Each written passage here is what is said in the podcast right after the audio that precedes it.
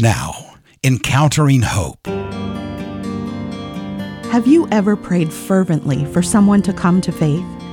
You did everything you knew to do, and yet they continued in unbelief? Sad and depressing, wasn't it?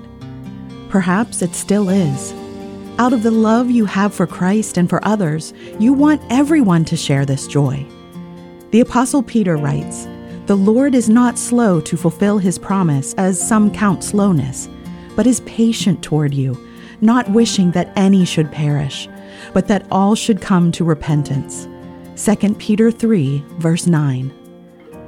But many will reject this prolonged grace. So we press on, sharing the gospel that all might hear and know that Jesus is Lord and Savior. We show them the love of God, and we do so knowing that our labor is never in vain when done for God's glory. Therefore, when the ground is hard and responses are few, we don't lose heart. We press on so that God will be glorified in the preaching of His word and the sharing of the good news. Pastor Vitaly lives out this commitment to tell all people of our Savior. He exercises amazing, long suffering patience among the lost and hurting. He recently told us about a person he met at the SGA supported Crisis Center for Women in Siberia. I would like to tell you about the work of God in the life of a young woman named Katya, a single mother of two little kids. It is impressive. Katya grew up in an orphanage where she ended up soon after her birth when her parents abandoned her. Upon aging out of the orphanage at the age of 18, she was dating a man. After he heard about her pregnancy with his child, he left Katya all alone. Katya fell into depression, wanted to commit suicide several times, and was about to abandon her child. The staff of our crisis center contacted her and offered help, which she immediately accepted. After spending some time in the center and after having given birth to her first son, Katya started dating on the internet with a man who was 30 years older, who then invited her to live together. He told her he loved her, promising mountains and marvels. Katya left the center and moved in with the man.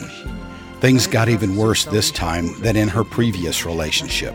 Katya gave birth to her second son, and her life became a nightmare. The man was terribly jealous of Katya, beating her and the children. He kicked them out on the street, threatened to murder her and the kids, and began abusing her morally. Eventually, Katya decided to go back to the center, where she was accepted and provided aid again. Although she heard the gospel from caring believers, Katya returned to her own ways. This time, she found herself in deeper trouble. Trouble that persisted until all hope was lost. At the very bottom, Katya again reached out to the Crisis Center for Women. And again, there was no judgment.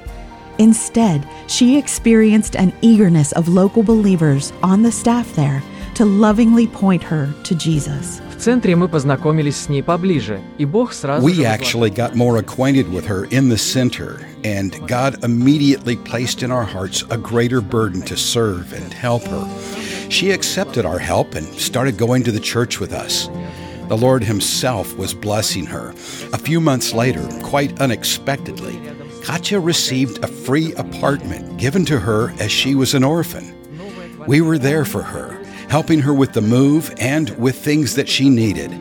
Katya's new apartment was five minutes away from the local church, and we introduced her to the believers from that community. She and her children began to attend meetings and a small group. Of course, her soul is still terribly wounded, and she has a hard time trusting people. But we see how the Lord is gradually softening her heart.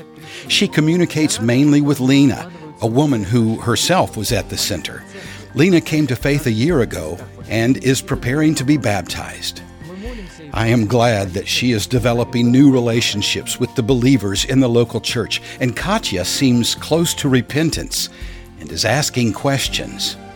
We pray and ask you to pray with us to God for her conversion. Katya is still a work in progress. but she seems more open to the gospel, and there's evidence of God's work in her life.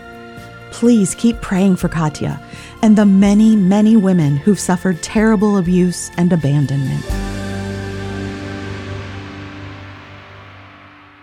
Love does no wrong to a neighbor. Therefore, love is the fulfilling of the law.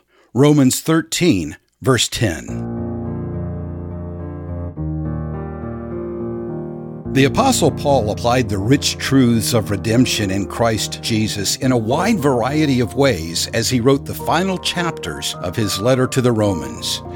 His message was that redemption in Jesus is a life transforming experience. The Lord's followers are new creatures and possess a new nature. They have the indwelling Spirit of God to enable the outworking of the salvation they possess. One of the important areas of our salvation deals with relationships and ministry to others. As Paul spoke of interacting with people, he emphasized that the love of God for them is foundational. It's key to fruitful, effective ministry among those who don't know Christ. That's the reality we see in today's story from Siberia. The believers at their crisis center invest in the lives of abused and pregnant women. Katya is an example. She'd undergone much rejection and cruelty in her young life, but then she made her way to the crisis center where Pastor Vitaly does ministry. There she found a nurturing welcome from believers and staff who loved her.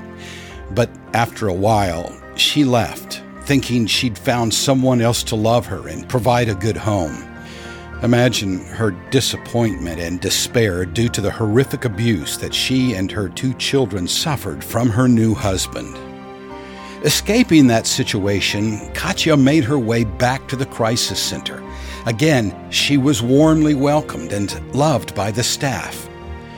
Katya had endured much wrong at the hands of others, but through the believers at the crisis center, she's experienced the redeeming love of God.